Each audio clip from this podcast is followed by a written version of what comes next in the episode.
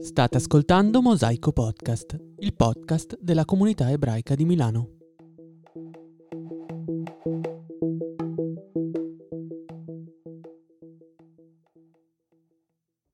Da poche settimane la casa editrice Solferino ha pubblicato un libro intitolato La misura del potere, Pio XII e i totalitarismi tra il 1932 e il 1948. Il saggio è stato scritto dallo storico sociale delle idee David Bidussa, che è qui con noi per parlare della sua ultima indagine storica. Grazie Bidussa per aver accettato il nostro invito. Grazie a voi, buongiorno. Partiamo immediatamente con la prima domanda. Protagonista del suo libro è la Chiesa, certamente, ma ampio spazio è dato anche ad Eugenio Pacelli, meglio conosciuto come Papa Pio XII. Questo pontefice ha guidato la Chiesa e lo Stato Vaticano durante uno dei momenti più bui della storia europea. La nascita e lo sviluppo del nazionalsocialismo tedesco, lo scoppio della seconda guerra mondiale, la Shoah. Ecco, su Pio XII se ne sono dette di tutti i colori, soprattutto riguardo ai suoi silenzi. Alcuni lo hanno definito il Papa di Hitler, altri invece il salvatore degli ebrei.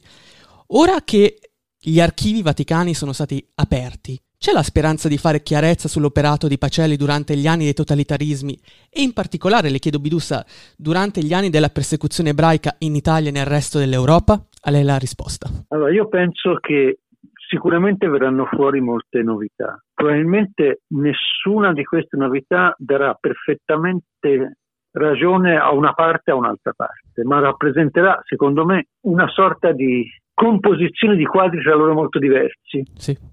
Questa composizione di quadri in un qualche modo dice due cose, secondo me, ed è quello su cui io non ho, nei documenti che ho potuto vedere nei giorni in cui i, gli archivi erano aperti, poi sono stati chiusi per il coronavirus, poi sono stati certo. riaperti una settimana fa, noi ci troviamo di fronte, eh, come dire, a un bivio.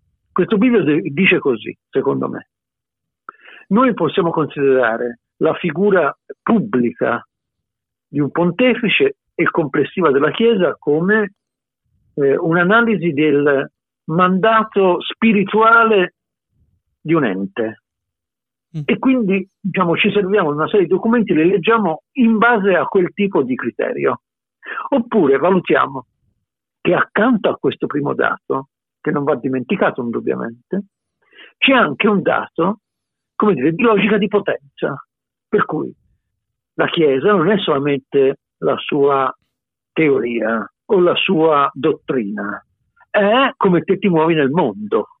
Certo. Gli amici che ti fai, le cose che non vuoi, le politiche che metti in atto.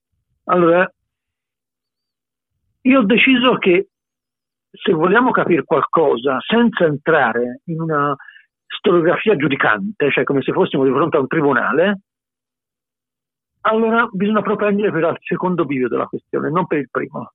Certo. Io non sono un teologo, cioè quindi sono uno storico e quindi mi occupo essenzialmente di come gli individui associati o, singol- o singolarmente si comportano rispetto alle sfide del proprio tempo, a quali principi rispondono, ma soprattutto quali politiche mettono in atto.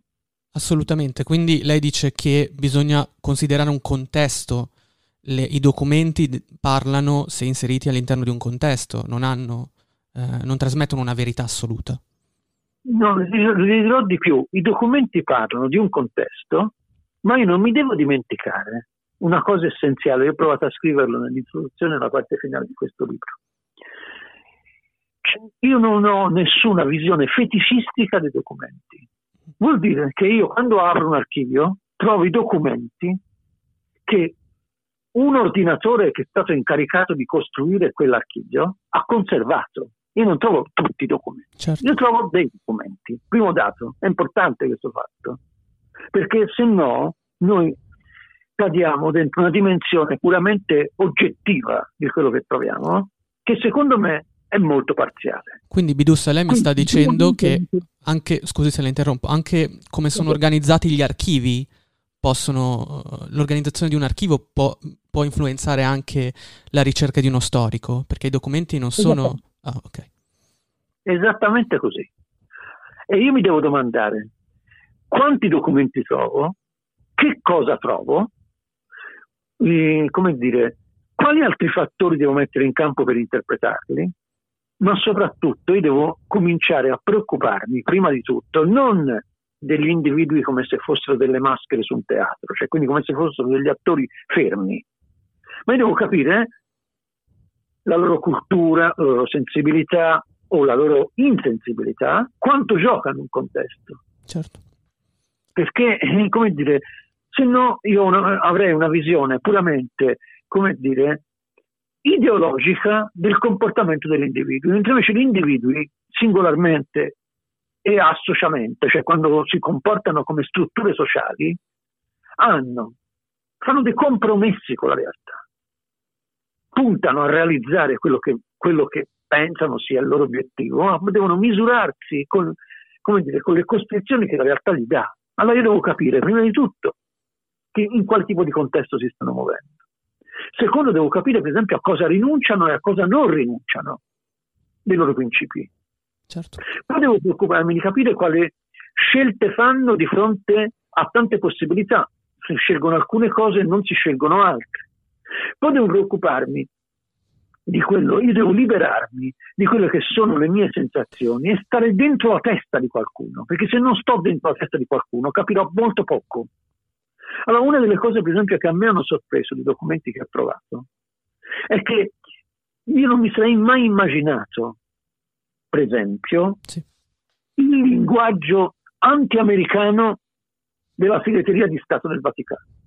Non mi sarei mai immaginato.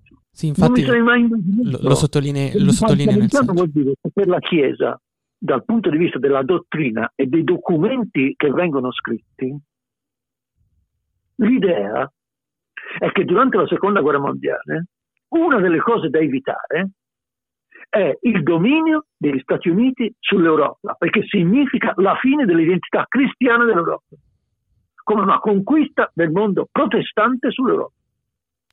Allora, se lo dico nel 2020, sembra estremamente sorprendente, però nel 1944, perché l'ultimo documento che ha questa linea è del dicembre 1944. Ok? Certo è molto ma molto sorprendente. Questo ti obbliga a domandarti qual era l'orizzonte culturale di quel sistema. Guarda, gli Stati Uniti per la Chiesa, fino a quasi la fine della guerra, sono un attore politico e culturale molto sos- su cui avere un grande eh, elemento di sospetto che è immediatamente preceduto dall'Unione Sovietica. La Germania nazista sta molto più basso eh, dal punto di vista dei sospetti e dal punto di vista dei conflitti. Ecco. Allora, quando, quando ragioniamo dire, di quel contesto, ci sono molti fattori che dobbiamo prendere in campo e ancora non, non ho detto nemmeno una parola su quello che significa la, l'atteggiamento della Chiesa rispetto alla Shoah. Eh. Ma l'atteggiamento della Chiesa rispetto alla Shoah va considerato dentro a queste variabili, perché se non si considerano queste variabili si capisce molto poco. Città del Vaticano. All'inizio del quinto anno di guerra il Sommo Pontefice invia un messaggio al mondo per la pace e la giustizia tra i popoli. L'alta parola del capo della cristianità è stata ascoltata in tutto l'orbe cattolico. Come sempre, Pio XII si è ispirato ai sentimenti di carità e di giustizia, facendo appello perché tra i popoli torni la concordia ed il fecondo lavoro della pace. Piaccia al Redentore divino, sulle cui labbra risuonarono le parole, atti i pacifici, illuminare i potenti e i condottieri dei popoli, dirigere i loro pensieri, i loro sentimenti e le loro deliberazioni renderli interiormente ed esteriormente. Appare chiaro come il libro sia incentrato sul rapporto tra eh, la Chiesa e il potere totalitario. Ecco, considerando i documenti citati nel suo libro, come si sono posti i vertici del Vaticano nei confronti del nazismo, del comunismo, del franchismo e del fascismo? E dove, dove si è cercato un compromesso in, e dove invece si è imposta una marcata ostilità? Allora, la Chiesa ha un rapporto con i totalitarismi di rifiuto, primo dato, sì. perché se non, quindi non c'è un totalitarismo che ti piace e uno che non ti piace. Il no. totalitarismo non piace, fra l'altro perché i totalitarismi come regimi politici significano e hanno come fine un controllo totale sulle strutture sociali e culturali di una società. Dentro il controllo delle strutture culturali mentali e sociali vuol dire anche controllo della Chiesa nazionale nel, territorio dove vige il regime totalitario. Chiaro. Per cui con tutti i totalitarismi c'è da venire, come dire, il primo dato è che il totalitarismo non è il tuo sistema e tu devi tentare di contrattare spazi. Accade anche nel caso italiano, non è che tutti pensano che sia un totalitarismo, uh, come dire, più amico, diciamo. Eh? Perché eh, è vero che eh, il regime fascista nel 1929 firma un concordato con la Chiesa, Certo. Ma è anche vero che a partire dal 31, e il motivo per cui ho scelto il 1132 come anno canonico di concetto, è perché lì c'è il primo conflitto vero, c'è un tentativo da parte del regime fascista di nazionalizzare, statalizzare e controllare la Chiesa, da cui si apre un contenzioso eh, che riguarda per esempio l'educazione dell'infanzia, riguarda come tu eh, fai attività nelle, nelle organizzazioni giovanili, cosa significa tutto il discorso sulla misericordia, cosa significa il, il, l'intervento sociale sulle fasce povere. Tanto per dare dei temi che non sono dottrinari, astratti, sono politiche. Ora, e sono politiche su cui fra fascismo e Chiesa, fascismo italiano e Chiesa per essere precisi, il conflitto è già alto a partire dal 1933 e su cui c'è un'opposizione delle gerarchie alte al regime anni, nell'anno della guerra italo-etiopica, mentre invece ci sono degli atteggiamenti a favore del regime da parte delle gerarchie basse della Chiesa. Quindi, ora, con i totalitarismi ci sono però dei totalitarismi con cui tu, diciamo, inteso come segreteria di Stato, certo. vai a un confronto tenti di contrattare delle possibilità. E ci sono i totalitarismi con cui in assoluto non vuoi nemmeno confrontarti. Allora, la distinzione da tenere presente quindi è questa distinzione che è di modulo, non di teoria. Mm. Ci sono i totalitarismi con cui la Chiesa va a patti o si confronta o cerca di contrattare, sono in gran parte quelli della famiglia dei fascismi il totalitarismo con cui in assoluto la Chiesa non vuole trattare è l'Unione Sovietica. Perché?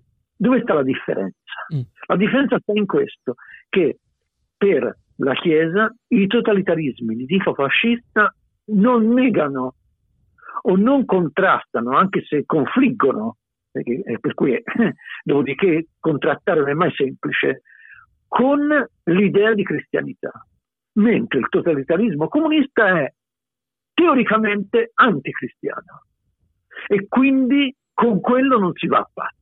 Chiaro. Insieme ci sono poi altre variabili più piccole, diciamo così, per cui esistono anche tutta una serie di fascismi, soprattutto diciamo così, di area mediterranea, Portogallo, Spagna, in parte l'Italia, Austria, diciamo, che hanno una matrice forte dal punto di vista dell'ideologia e della, come dire, della passionalità cattolica, cioè, per cui lì dentro ci sono anche pezzi del tuo mondo che costruiscono quei pezzi di totalitarismo e con cui tu, eh, per tu intendo dire la segreteria di Stato e il mondo alto della Chiesa, hanno dei problemi ma hanno anche dei legami. Con sì. il mondo sovietico legami ce ne sono in assoluto, insomma.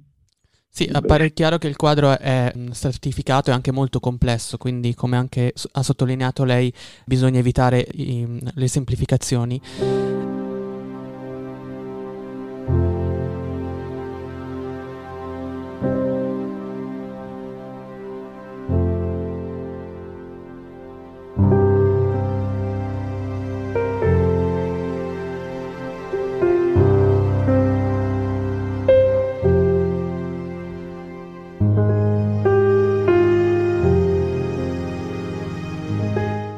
Ecco, eh, un'altra domanda che vorrei farle, nel, nel, suo libro emerge una particolare percezione dell'identità ebraica durante gli anni del totalitarismo, eh, dei totalitarismi, e anche una particolare percezione dell'identità ebraica da parte della Chiesa. Spesso l'ebreo è anche accostato al bolscevismo e al comunismo all'interno di teorie complottiste. Quando e perché nasce questa relazione tra ebraismo, bolscevismo e complottismo? Allora, qui ci sono, non sono solamente io a dirlo, ci sono vari storici, Sì. sono, mm, quindi mm, non c'è niente di originale da parte mia. Sostanzialmente, come dire, c'è un primo dato che deriva eh, da come avviene il crollo dei grandi sistemi imperiali durante la prima guerra mondiale. Per cui, per esempio, un pezzo rilevante delle leadership politiche dei movimenti rivoluzionari del centro Europa è costituito da pezzi di mondo ebraico. Mm. E questo fa costruire una sorta di identificazione tra ebraismo, rivoluzione e anticristianità in pezzi del mondo cristiano europeo su cui ci sono molti altri dati interessanti, perché non dobbiamo mai dimenticarci anche un altro aspetto. Questo dato sta insieme a quella che è la diffusione dei protocolli di desaviazione di Sion, testo che diciamo, viene prodotto e comincia a circolare molto vagamente all'inizio del Novecento, Sì. ma comincia a diventare testo di massa a partire dal 1921. Nel frattempo, come dire, è un'idea della diabolicità e dell'antisistema rappresentato dagli ebrei che nel mondo cattolico e cristiano, perché non è solamente nell'Europa cattolica che c'è questa identi- identificazione, per esempio uno degli attori molto importanti che, ha- che è convinto dell'identificazione tra eh, antisistema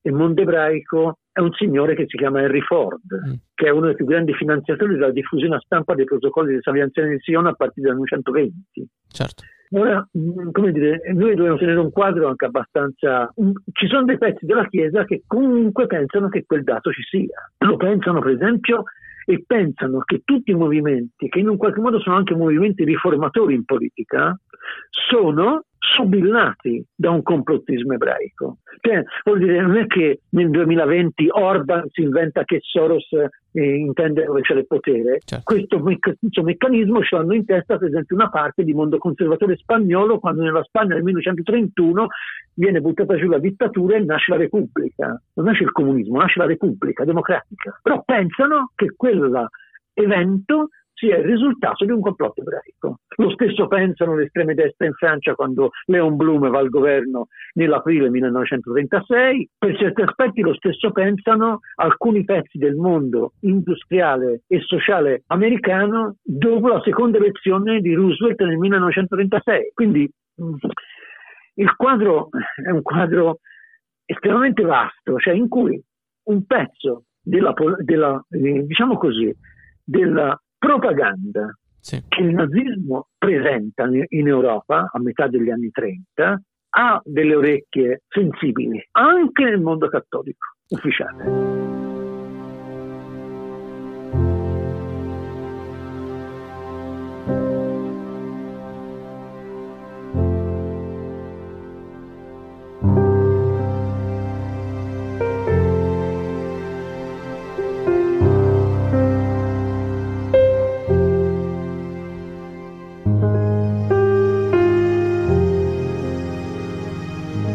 Una domanda però sorge spontanea, perché queste eh, teorie del complottismo spesso sono infarcite di antisemitismo, appunto come stavamo sottolineando insieme.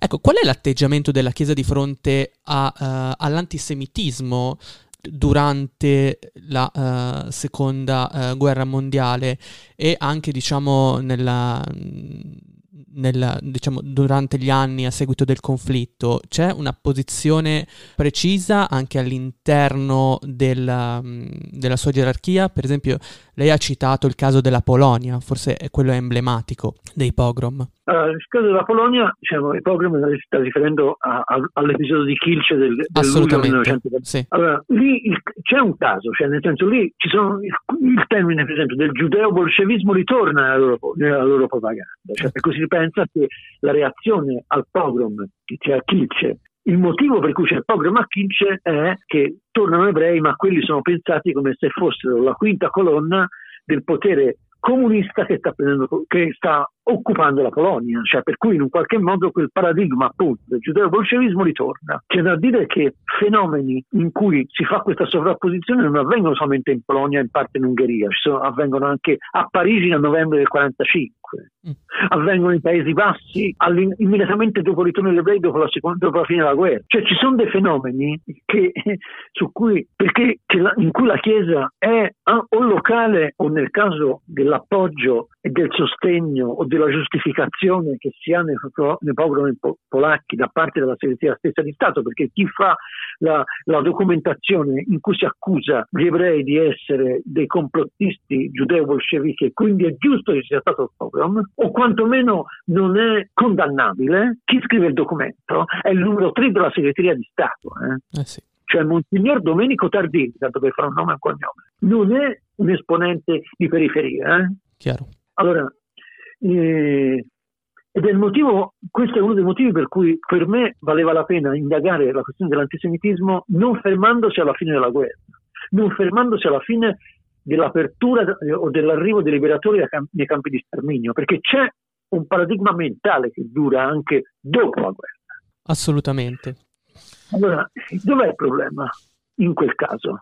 Che è uno degli aspetti che stanno sotto il livello, come dire, stanno nel sottotesto del comportamento di pezzi rilevanti della Chiesa durante la guerra, sulla questione dell'antisemitismo e della persecuzione. Diciamo, la Chiesa in un qualche modo ha un atteggiamento doppio. Mm. Eh, non denuncia pubblicamente quello che sta avvenendo, mm tenta eh, come dire, di limitare una serie di danni, cioè in un qualche modo fa in modo che siano non eh, eh, messe in atto delle persecuzioni totali, sì. sottrae magari o nasconde svariate migliaia e decine di migliaia di ebrei in Europa, certo. in alcuni casi, eh, come dire, eh, in nome eh, della protezione alle sue strutture lascia correre, cioè per esempio c'è tutta la documentazione che riguarda il comportamento di sterminio in Croazia, mm. che è estremamente significativo, Vero. ma il suo problema, ed è uno dei documenti che io ho trovato nuovi, riguarda se tu intervieni e salvi, una volta che salvi le persone che salvi, in questo caso gli ebrei, sì. che salvi, dove vanno? Visto che eh, dire, in quel quadro fra 40, 40, 39, 40 e 44, lasciamo perdere il 45, che è un'altra scena, anche se però questa domanda rimane eh sì. Nella modalità di comportamento delle alte gerarchie e delle medie gerarchie della Chiesa. La domanda è, in, loro non possono comunque tornare a casa, tu li nascondi, ma vol, nasconderli vuol dire in un qualche modo costruire una rete in cui li farai emigrare. Perché è evidente che spazio in Europa fra il 40 e il 44 per gli ebrei non c'è. Certo. La domanda è dove va o dove possono andare.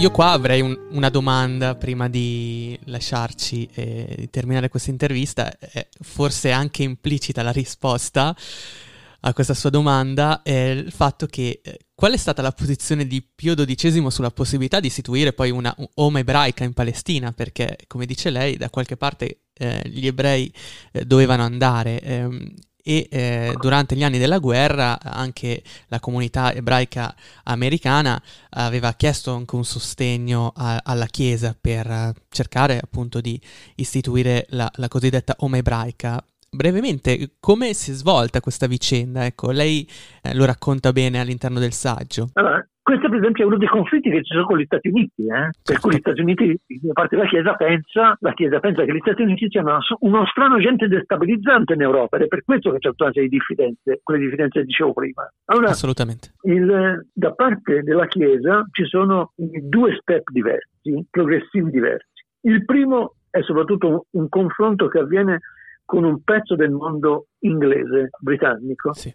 Cioè la Chiesa è contraria per esempio all'ipotesi di spartizione della Palestina che viene proposta nel piano PIL dal 37 al 38 ed è contraria perché il suo problema è capire chi controllerà e come si verranno controllati i luoghi santi in Palestina.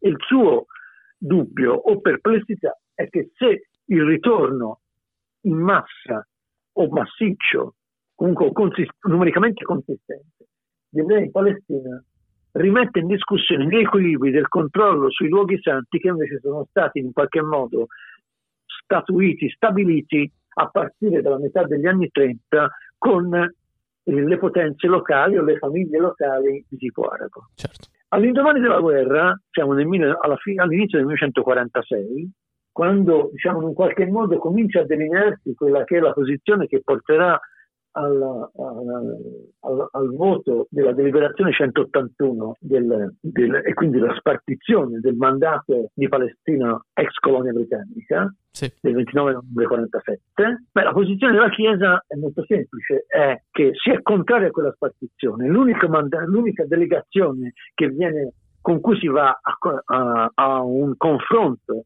in città del Vaticano è una delegazione di esponenti culturali e politici del mondo, del mondo, arabo, avviene nell'agosto del 1946, in cui si è sostanzialmente d'accordo su come si va a controllare appunto i luoghi santi e si presume che non nasca una identità statale autonoma ebraica in Palestina. questa, questa è la posizione. Ed è una posizione che sostanzialmente la Chiesa ha ufficialmente dagli anni 30, per non dire dagli anni 20. Ce l'ha già come reazione nei documenti che vengono impostati dalla Segreteria di Stato nel 1929 anni, nel periodo delle prime eh, grandi insurrezioni mh, arabe contro gli insediamenti ebraici in Palestina.